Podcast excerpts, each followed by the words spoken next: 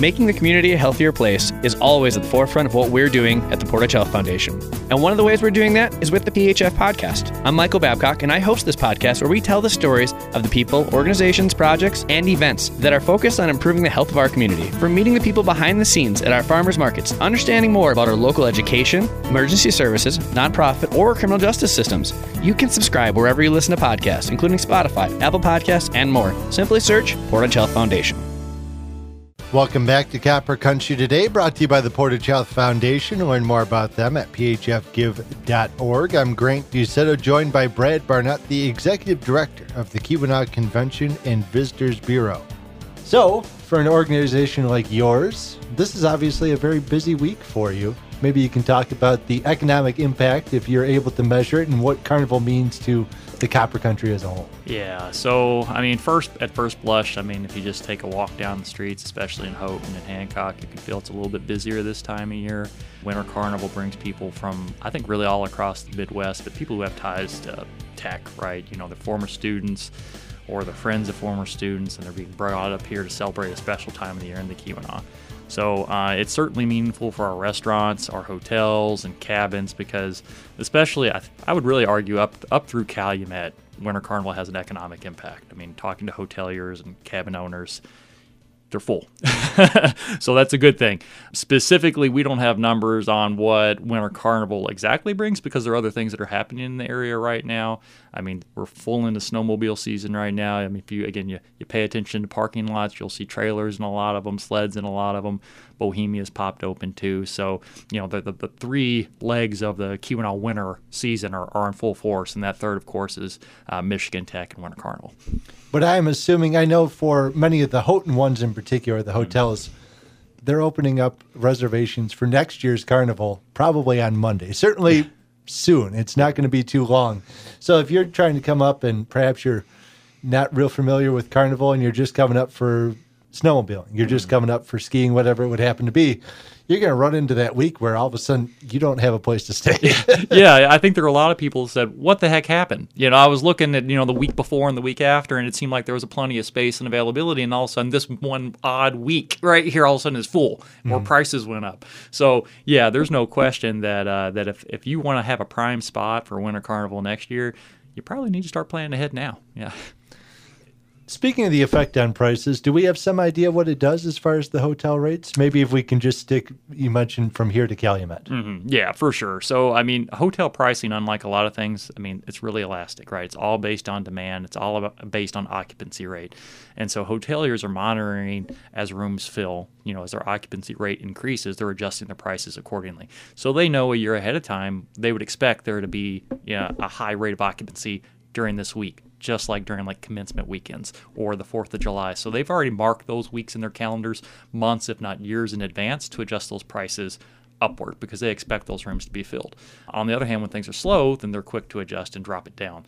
So I would say during, you know, if let's say a room here in Houghton runs, you know, $150 a night, you know, on a regular season, expect to pay about $50 more for Winter Carnival week just because of that that anticipated demand. If they fill up even earlier, then they would probably adjust it higher more quickly. For the Convention and Visitors Bureau, what's your role as far as promoting Carnival? Is it mostly done through Michigan Tech and area businesses? Do they need your help in promoting this particular weekend? Yeah, so I would I would say that traditionally winter I mean winter carnival runs itself. So you got to give a shout out to the Blue Key Society. They do a fantastic job. I learned this year. I worked really closely uh, with Rachel May, one of the students there who lead the effort. She was their point person for PR and And she was media on this program a couple weeks ago. Absolutely, and so you know she's great. Who, whichever employer gets a hold of her, you know, next year you're getting a good one. So they manage most of the local promotion, but what they don't really focus on is any sort of external promotion. So if you're talking about leveraging Winter Carnival and communicating that to people downstate, for example, uh, or in Chicago or in Wisconsin, they usually focus more on the internal markets. They they're, they're focused on making sure they put on the best event they can uh, making sure, and, and they handle everything. Again, fundraising. I mean, they have to pay for snow maintenance, which I found out the other day, right? So their budget, a lot of it's sucked up in like flyers and leaflets and things like that. What we do as an organization is help connect people who love the Keweenaw with a, a winter event that they may want to come and visit. Maybe they love to sled or they love to ski or snowshoe And this is a great time of year to come and not only enjoy the Keweenaw on its finest when it comes to the winter trails, but here's a really fun event to participate in as well. And we've seen over the last, uh, really the last couple months, a real interest in these types of really impressive, very visual events. Winter Carnival shows really well on social media through video, through imagery.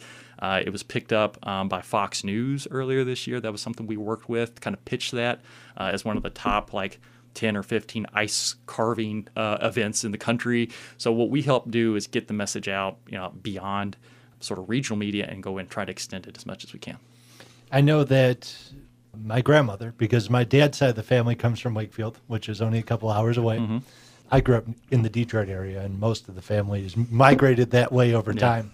But my grandmother, even after my dad had graduated and before I came to Michigan Tech, she always made it over here for mm-hmm. this weekend yeah. just to see the sculptures and yeah. stuff. So it really does become a regional event in ways that perhaps other Michigan Tech items do not. Absolutely. Uh, I was talking to Father Ben over at St. Al's uh, yesterday, and uh, he was telling me about his, you know, the, the ice mass that they do.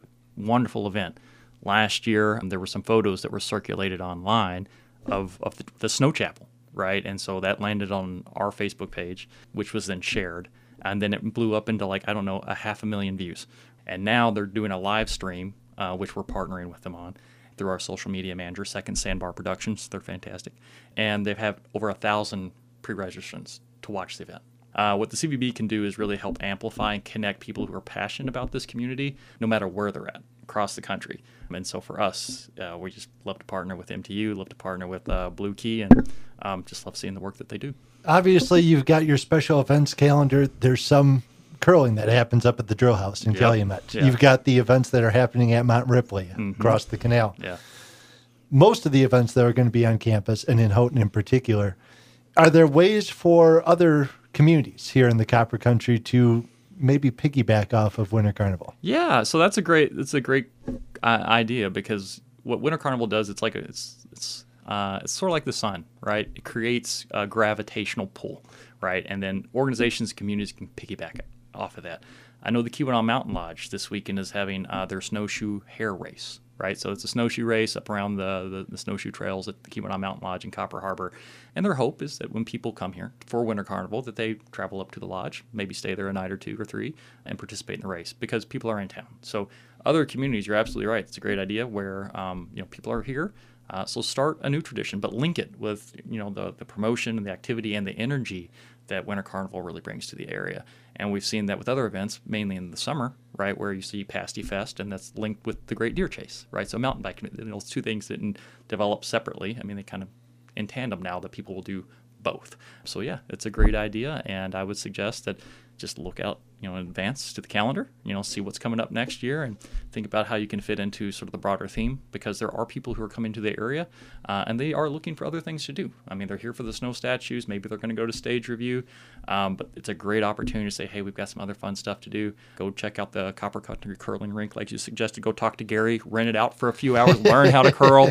I did that this week. Uh, i'm not going to make it to the olympics. I, I, learned that pretty quick at least in curling um, but it's a it's a, it's a symbiotic opportunity opportunity to kind of help spread people out and uh, experience what's you know what makes the Keweenaw a special place.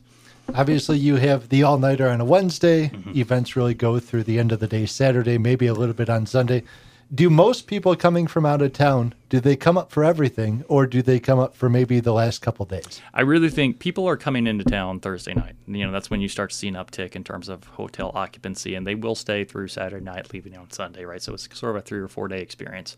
They're here for the snow statues. They're here for you know the the, the, the fireworks you know vermont ripley and the you know coming down the, watching the skiers come down at night and then after that, they're going to their old stomping grounds, right? They want to go out and grab a beer at the KBC. You know, maybe they're going to go for a snowshoe at Hungarian Falls, right? It's kind of going down memory lane for you know for those folks. So it's a lot of camaraderie. It's a lot of doing what they love to do while they were here. But that's also a great opportunity to check out a new restaurant, right? So go check out the bonfire, go check out the den while you're here, learn a little bit what's happening in the community, uh, and and see why you might want to come back not just for Winter Carnival, but maybe uh, in March. You know, uh, you know if you love those types of events. And it seems like a lot of people have committed to this early on. So weather, perhaps, obviously an issue in the Keweenaw this yeah. time of year, doesn't play as big of a role, perhaps, as it would in canceling some other events or diminishing the attendance for. Yeah, I mean, as long as the snow sculptures are here, uh, and, and and again, Blue Key and Michigan Tech and the City of Houghton are really committed to making sure that happens. There have been times, as I understand where they've they've brought snow onto campus to make sure it happens. They had to do uh, it last year.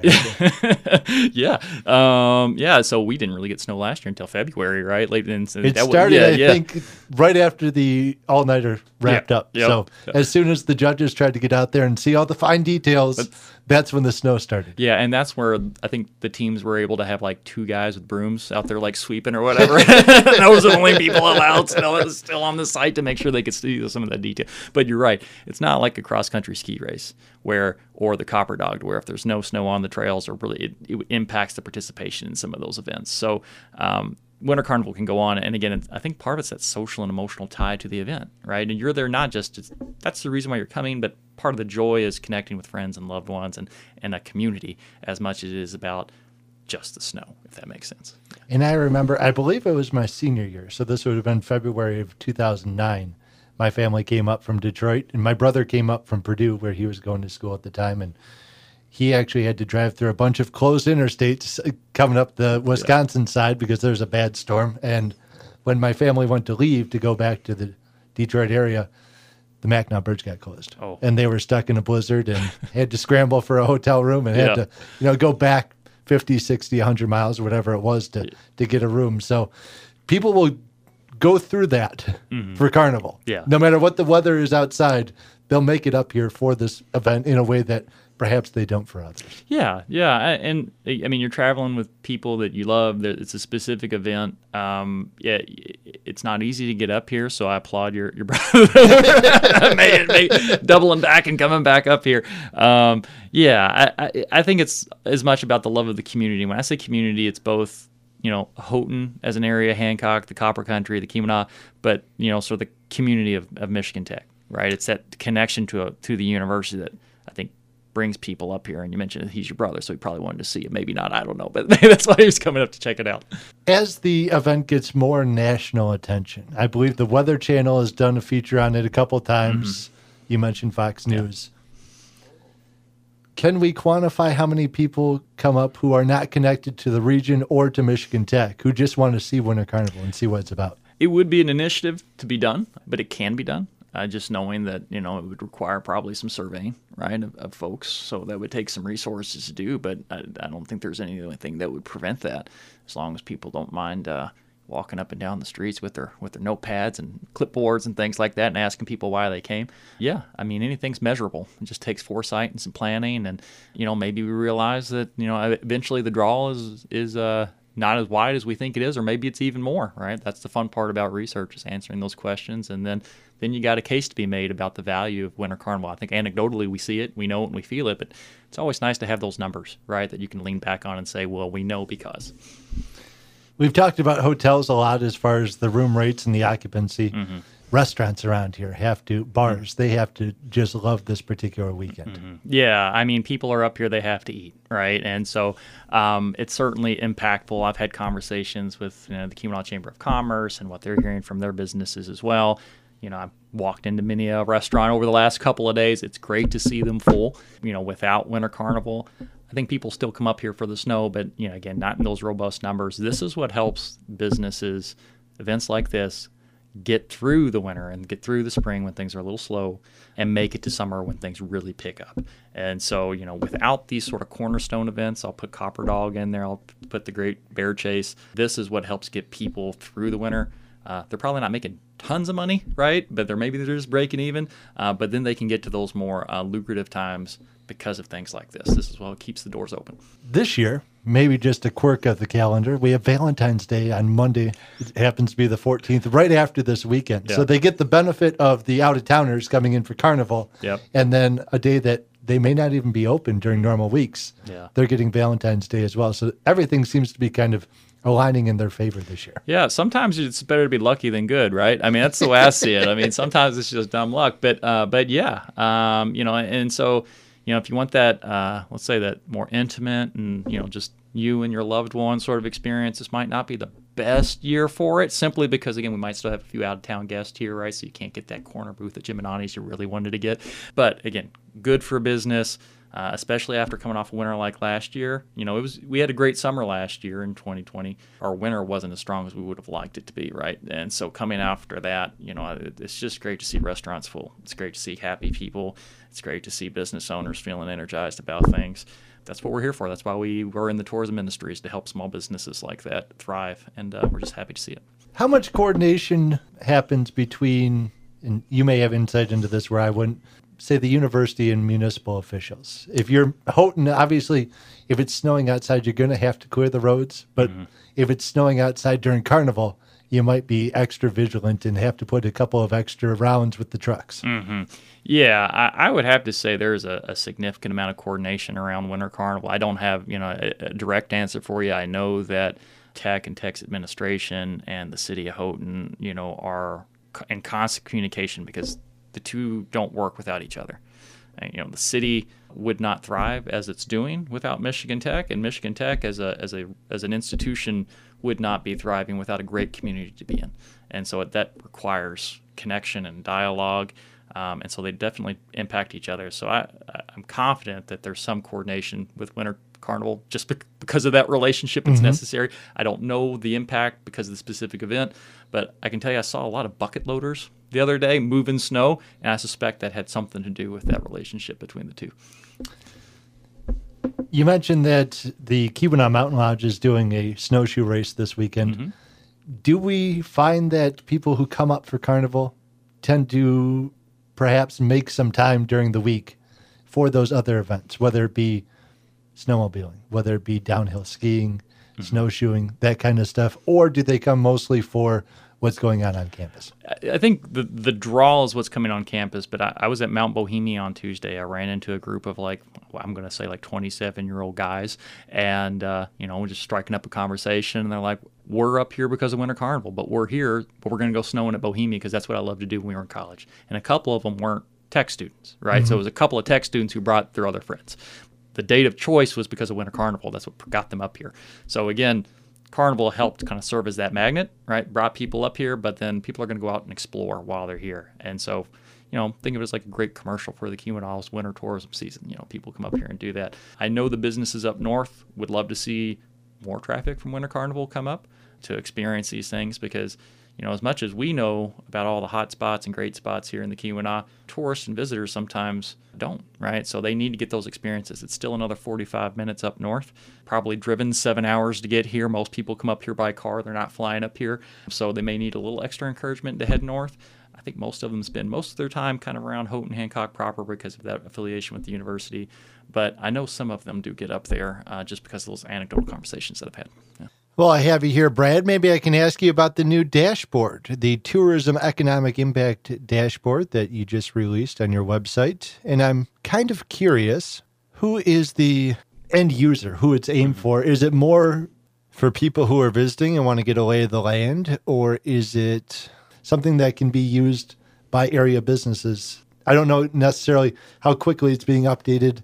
Could they go on there and get some idea of you know recent trends and that yeah. that could perhaps impact their business. Yeah. No, uh, sort of the target audience for, for that uh, was not tourists. If they're anecdotally interested in knowing sort of the economic value and when the ebbs and flows of the tourism season are, they're welcome to use it. But really, our primary audience were businesses who were looking for data to help make their investment decisions. You know, we get contacted all the time by people who are looking to start up a new venture, right? You know, or even business ventures that are already here, but they're looking to expand. But they want data to help make informed decisions and sometimes even make the business case to banks to finance their operations. And so for us, we were getting those requests for decades, but we didn't always have the data at our fingertips to share. So this initiative, we wanted to kind of show and demonstrate both you know this is this is when the tourists are here this is changes over time you know compared to the years prior because people ask is this year better or worse and we thought well let's just make the data available so that way they can find it whenever they need it but then also for our public leaders. I mean, they're very in tune to sort of the ebbs and flows of tourism, and they want to track that closely too. And so for us, we wanted to just kind of show what the industry contributes financially to the region, as well as sort of impact in terms of just visitor counts, how many people showed up this year or this month. So Um, we put data together. It is they are estimates. I just want to make that clear. You know, we are pulling data from our members, our hotels um, that we work and partner with. We do have access to third-party data on um, sort of like Airbnbs and VRBOs that we're able to pull in may not be members of ours, but they rent rooms in the region. Uh, and we've recently uh, received data from our three state parks, so campground data, you know, McLain and Fort Wilkins and things like that, that we're going to pull into to help add and bolster out some of those estimates that we make. For us, this was really more about community allowing businesses to grow based on data that we could help them collect. Tourism data, funny enough, like there's no one stop shop or point of entry that collects and then distributes this data. Everybody sort of has a little piece of the puzzle. You know, the hotels have their little sliver, a cabin owner may have his or hers, the parks have their data, but there was no sort of like unifying or coalescing or aggregating. And that's what we kind of came in to say, okay, well, people ask us for it, so why don't we just put some time and energy and put it together? And hopefully it'll ultimately be a helpful communication tool with our community members and, uh, again, our elected officials, um, our administrators, you know, like Eric down in the city of Houghton, you know, he's interested in this stuff too. And then ultimately, you know, if you're looking to open up a business and you want to know, okay, when's the when's the peak time? Well, here you go. And we're to always going to adjust it. We're probably going to try to maybe at least once a month, we're going to update those numbers. My only sort of cautionary tale here is that our data always comes in slow. So if you were to jump in and say, okay, how did this December go? We are, you know, we're already we're into February. We want to see how December. Well, we're still just getting our data from our hotels now, so it would look like, according to our dashboard, that we had no visitors in December. Well, that wasn't true. So we so, probably had yeah, one or two. yeah, we, we we had a couple. Um, so we'll update those. So just always that last month or two, you know, is always going to be you know a little bit behind. So it's not going to be real time data, but we're going to try to make it as close to real time as we can, and we're going to continue to tweak it as new data comes. Now, is this the beta version? Can we expect some updates and changes to maybe future versions in in the coming years or coming months, whatever yep. it happens to be? Yep. So right now, all we're showing is just a blanket. You know, this is how many visitors. This is this is how much we anticipate in terms of economic spending in the community for things like you know lodging and retail and food and beverage and stuff like that you know, which is great information. But a lot of times we get asked, well, well, we're really interested in, you know, how many snowmobilers come up. We're really interested in the, you know, the impact of skiing or cross country. So what we'd like to do is refine that out, right, and get on get into sort of user groups because that data is, you know, very important for us to kind of understand and and for us to better understand where our marketing dollars can be applied to. But then also, I know community members are very interested in that, and that's often used as justification for simple things like trail maintenance or new trails or new parks. So it would be great to have that. Uh, we're working with WUPPDR, uh, the Western UP Plan Development Region, on a grant to the federal government to help do some economic study to kind of help us get more refined data on that kind of stuff and adjust our numbers. And the other thing is is sort of like the tool itself. It's not very mobile friendly right now, so you kind of want to be on a laptop or a tablet or a desktop. Things are kind of small, so we're looking at new um, data visualization tools that we can use, so that way it's just easier to manage. But it renders really well if you're on your desktop. Is there any way to localize it? If somebody was interested in just what the economic impact was in the village of Calumet or Copper Harbor or whatever it happens to be. Yeah. We talk about Winter Carnival and the fact that Houghton to Calumet's getting a huge economic bump this weekend. Yeah. Copper Harbor is probably not seeing mm-hmm. the same. Yeah. Is there a way to allow people to kind of see the differences over time in various localities. Yeah, it, that becomes more challenging because our visitors, when they come here, you know, especially in the summer and fall, you, Houghton may be their, be their base camp, but they go all over the place, mm-hmm. right? They may stay in Copper Harbor and come down to Houghton. So it's tough for us because you always, when it comes to like doing these types of analysis, your limiting factor is the data set that has the lowest level of resolution. So the lowest level of detail. And unfortunately, when we get our data from like hotels, it's sort of blind. We don't know. We know that the hotel data we have coming in is from Houghton or Keweenaw County, but we don't know where. And so that's the you know for privacy reasons between the business and the CVB. So that's sort of our limitation right now. And one sort of the theoretical, man, we just we know people spend money all over the place and we can't track that because our visitors move. Mm-hmm. They they treat the Keweenaw like one big place. You know? Oh yeah. Um, and then the other element too is of course just how refined that data gets when we ultimately get it. And so we'd love to be able to do that. We think that would have a lot of value, um, but it's just it's it becomes a lot more cumbersome, and our estimates become probably less precise when we start doing things like that. One last kind of driver of economic activity in the wintertime that we haven't talked about yet. We've hit on snowmobilers, we've hit on carnival. Mm-hmm. There are a ton of hockey teams that make their way up here, and mm-hmm. I know we mentioned the Drill House and the Copper Country Curling yeah. Club. They host parents groups and stuff like that from as far away as Detroit on a regular basis in Yeah. the wintertime. Do we have a way of quantifying what hockey means and whether it be the youth level or all the way up through high school as far as visitorship here? Yeah, we don't have the data, but you're absolutely right. I mean, that's part of that that pillar, that's sort of that third leg we were talking about earlier. And and man, does it not only fill a lot of rooms? It you know those hockey players they like to eat. Grant. I mean, you know they like to eat a lot. So um, you know whether or not the meals are being catered in or what. They are spending money, even if families are staying in a cabin somewhere. They're still going to grocery stores and picking up food and bringing it back to the cabin. So that's just talking to our hoteliers and our businesses up here. That's been such a welcome return to the winter tourism economy because a lot of that was omitted last year. I mean, we still had teams come, but they didn't bring their family. You know, they didn't bring their friends. The coaching staff may have been limited, so the real value of that was impacted. The quantification, absolutely. I mean, that's certainly measurable because you have points of you know input and contact. You can you can figure out how many teams came. You can figure out how many rooms were rented through there. It just takes research to do it. It would certainly be valuable, and then you could also lump in things like you know uh, Dee Stadium. I mean, think about how many people pass through here or come up here because of the history of hockey. Um, so that's a again, that's a great input for us. It's a great kind of layer for our winter economy, and uh, we just need to have the time and energy and know-how in order to make sure we get those numbers. Are there any areas in the Keweenaw that are predominantly summertime, or has pretty much the entire peninsula moved to a four season a year model? Yeah, so that's a good question. I feel like maybe the Eagle Harbor and Eagle River area kind of slows down a little bit just because, you know, some of the businesses close down. Copper Harbor isn't as robust as it was because, again, a number of businesses kind of close down and winterize up. But I'm telling you, I mean, snowmobiling, the trails go all the way up to Copper Harbor as long as they're open. You know, you got two ski opportunities, you know, between Bohemia and Mont Ripley great cross country skiing, pretty much. I mean, heck, you got trails up there in Copper Harbor too. Um, I mean, I think we really have sort of transitioned to where we certainly have fewer businesses open in the winter. So there's no question that the economic impact summer versus winter. I mean, there's a significant difference between the two. But in terms of people coming up here, I mean, I, it's slower, but you know, there's it's still going. Yeah. As a guy who lives in Lake Linden and goes around the other side of Torch Lake, it's amazing how many homes are being built over in that mm-hmm. direction, the Bootjack area. But you still have, you know, the Dreamland Resort, which does a ton of business Yeah. in the winter time. So even there, where you could, I think, make a case that it's summer over winter, Yeah. there's still a robust winter business that's Yeah. developed in the last couple decades. Brad Barnett, Executive Director of the Keweenaw Convention and Visitors Bureau, thank you for joining me on Copper Country today.